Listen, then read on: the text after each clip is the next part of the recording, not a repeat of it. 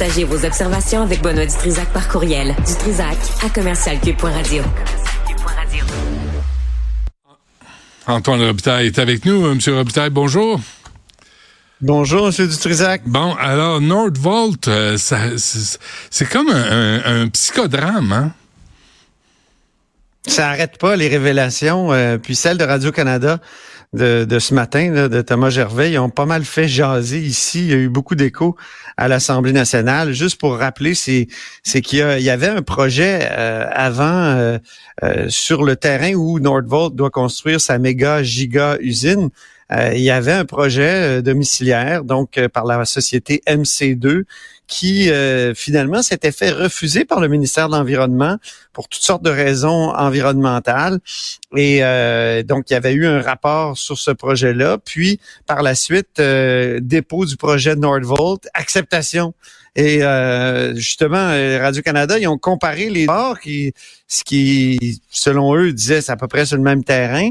Ben, euh, dans, dans un, dans le premier, il y avait beaucoup d'appels à la science, des, des, des notes en bas de page sur des rapports scientifiques, sur les terres humides et tout ça. Puis dans l'autre, rien. C'est-à-dire, oh non, pas trop d'impact. pourtant, pourtant, donc c'est l'impression qu'on a de, cette filière euh, en entier, euh, batterie, puis aussi du projet Nordvolt, qui a comme un passe-droit de la part du ministère de l'Environnement parce que le gouvernement euh, la veut et est tellement heureux d'avoir cette filière.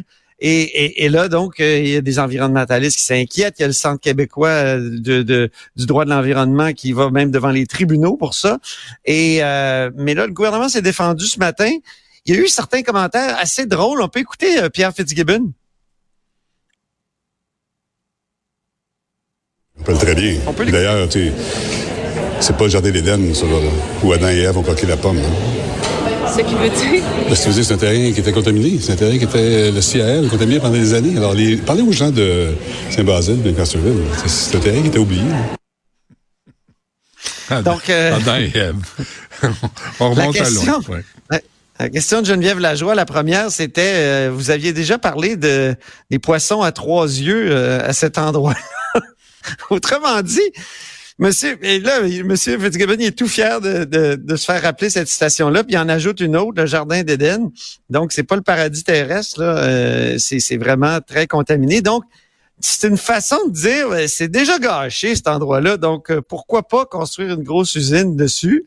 Euh, ben, ben, c'est une réponse qui est mais tu peux pas construire, tu peux pas construire des maisons ou des des tours à condos sur un terrain contaminé.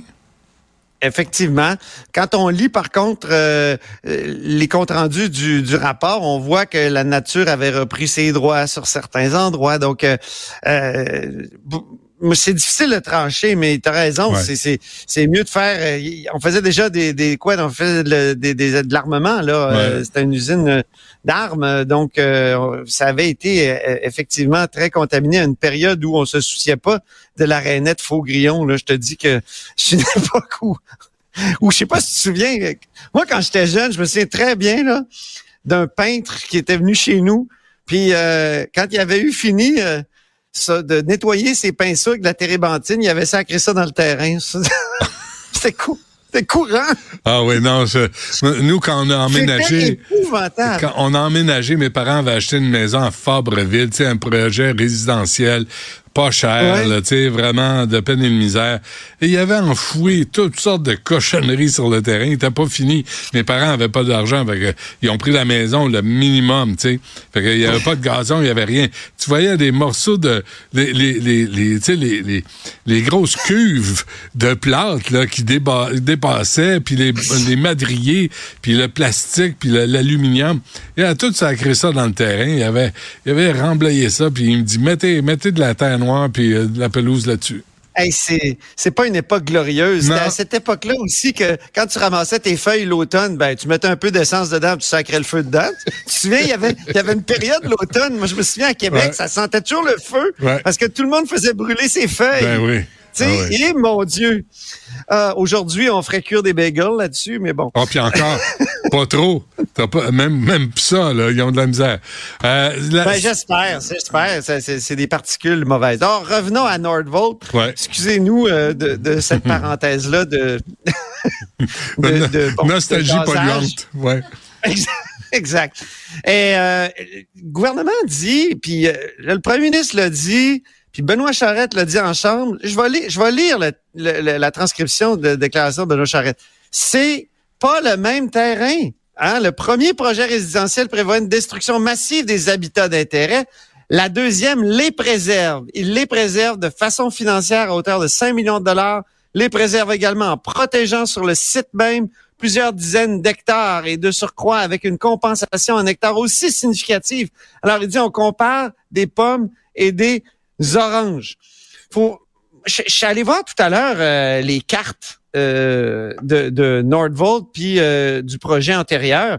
C'est des cartes qui se superposent pas mal, Benoît, ah quand même. Puis même Nordvolt, c'est beaucoup plus grand. Alors, en même temps, on nous a parlé de Paolo Cherucchi. Je pense qu'il était celui, il était pas venu de voir le PDG de Nordvolt euh, en studio. En tout cas, il est venu à Cube. Et, Paolo en question, euh, là, le premier ministre, puis le ministre de, euh, de, le ministre de l'économie, puis le ministre de l'environnement ont dit que c'était un homme qui était très soucieux de l'environnement, reconnu comme ça. Alors arrêtez de parler contre lui. C'est un peu ce, qu'on a dit aux oppositions. Mais on va voir s'il va s'il y aura des suites à cette euh, à ces informations-là sur Nordvolt. Mais c'est mhm. sûr que pour les oppositions, pour les groupes environnementaux, c'est un projet sur lequel il y a une grosse cible. ouais, sans arrêt. On hein. veut pointer parce qu'on veut, oui, exactement. Est-ce qu'il y a une euh, solution à la crise du logement, Antoine? C'est, euh, moi, je pense qu'il y a plusieurs solutions à la crise du logement. Et euh, je suis pas sûr que la loi 31 qui a été adoptée ce matin, 81 voix contre 30, euh, je suis pas sûr que c'est une solution, en tout cas, qui va être une baguette magique. Hein, parce que c'est censé être une réponse à la crise du logement. C'est un projet de loi de, de, de France-Hélène Duranceau. C'est la première fois qu'on adopte un, un, projet de loi en matière d'habitation depuis l'arrivée de la CAQ au pouvoir. Pourquoi? Parce qu'au début, ben, la CAC disait c'est l'offre et la demande, là, puis euh, ça va s'équilibrer. Euh, il y a un peu la crise du logement. Là, ils ont décidé de faire quelque chose, mais en même temps, avec quelqu'un qui est très sensible au, statut des propriétaires pour avoir fait elle-même, mhm. euh, avoir travaillé dans le domaine elle-même, France-Hélène Duranceau. et il y a des... Pour accélérer, elle a dit, France-Hélène Duranceau, c'est nécessaire d'avoir euh, plus d'offres, hein, d'augmenter l'offre pour régler la crise du logement. C'est ça d'abord et avant tout qu'il faut faire. Mais il faut chercher assez loin dans le projet de loi pour voir ce qui pourrait accélérer l'offre. Hmm. Il y en a une, c'est faire fi des règles d'urbanisme. Euh, bon, peut-être que ça accélère certains projets. Est-ce que c'est l'accélération ultime qui va nous permettre de, de combler la crise? Moi, j'en doute. Non, mais, mais quand tu construis un ben, immeuble, là, ça reste sais, ça dure longtemps, tu vis avec. Exactement. Fait que si tu détruis tout un. Je trouve les règles d'urbanisme, des fois, je me demande qui les applique parce que je te dis que hmm. c'est pas terrible. On en parlait l'autre fois, les, espèces de boîtes carrées, tous semblables qu'on ben qu'on construit ces temps-ci, puis ben des fois n'importe où.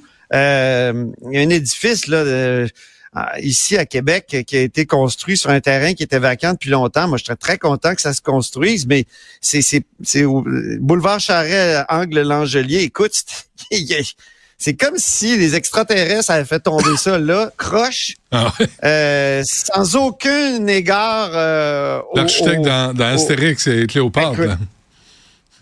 Oui, genre d'architecte que tu voudrais qu'il soit euh, euh, tu sais, fustigé à l'aube euh, d'une place publique. Oh, oh.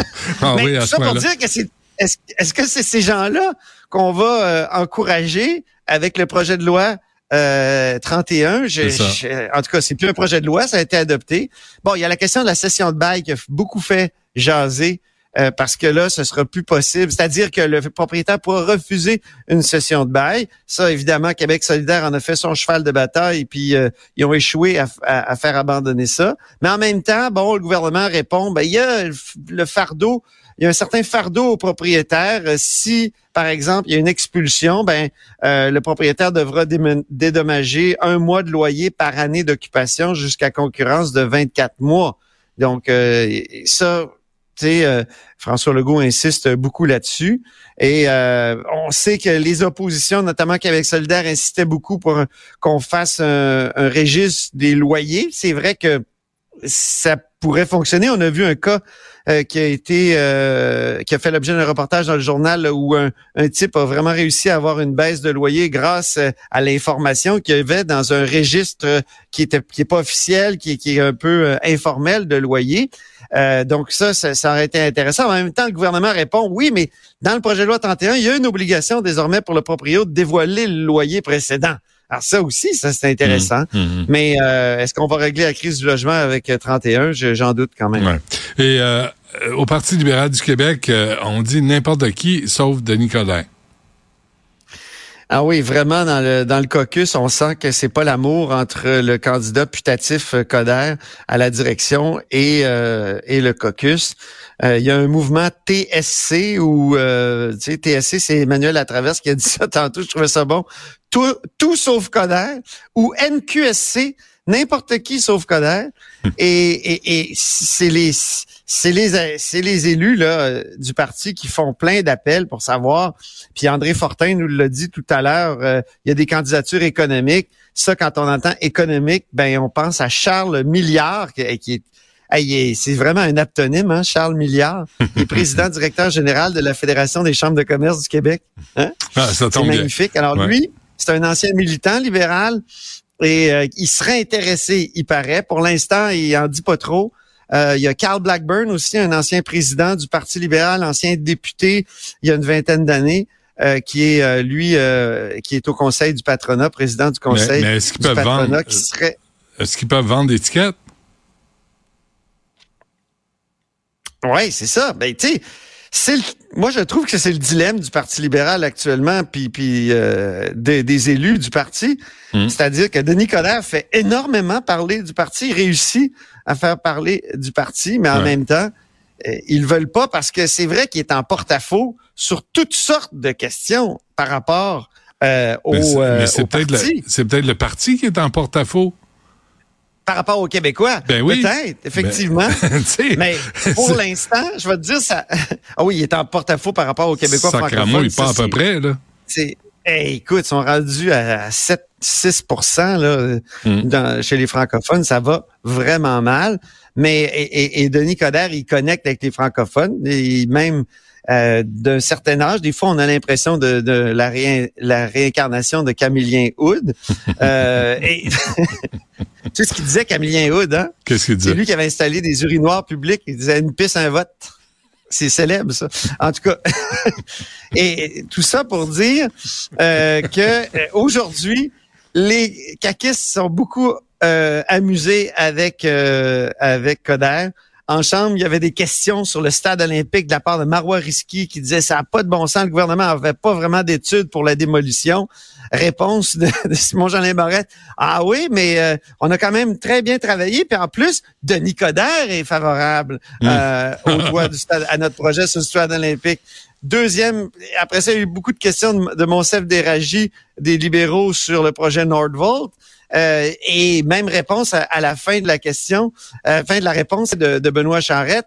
Ah, ben, Denis Coderre est favorable à Nordvolt. Alors, ça commence à agacer les ah, libéraux. Moi, je voyais des mines euh, étaient un peu tannés de se faire parler euh, de Monsieur Coderre, mm-hmm. vraiment. Et c'est pourquoi il cherche désespérément quelqu'un qui pourrait l'emporter contre lui, parce que c'est pas Frédéric Beauchemin qui va gagner contre lui certainement.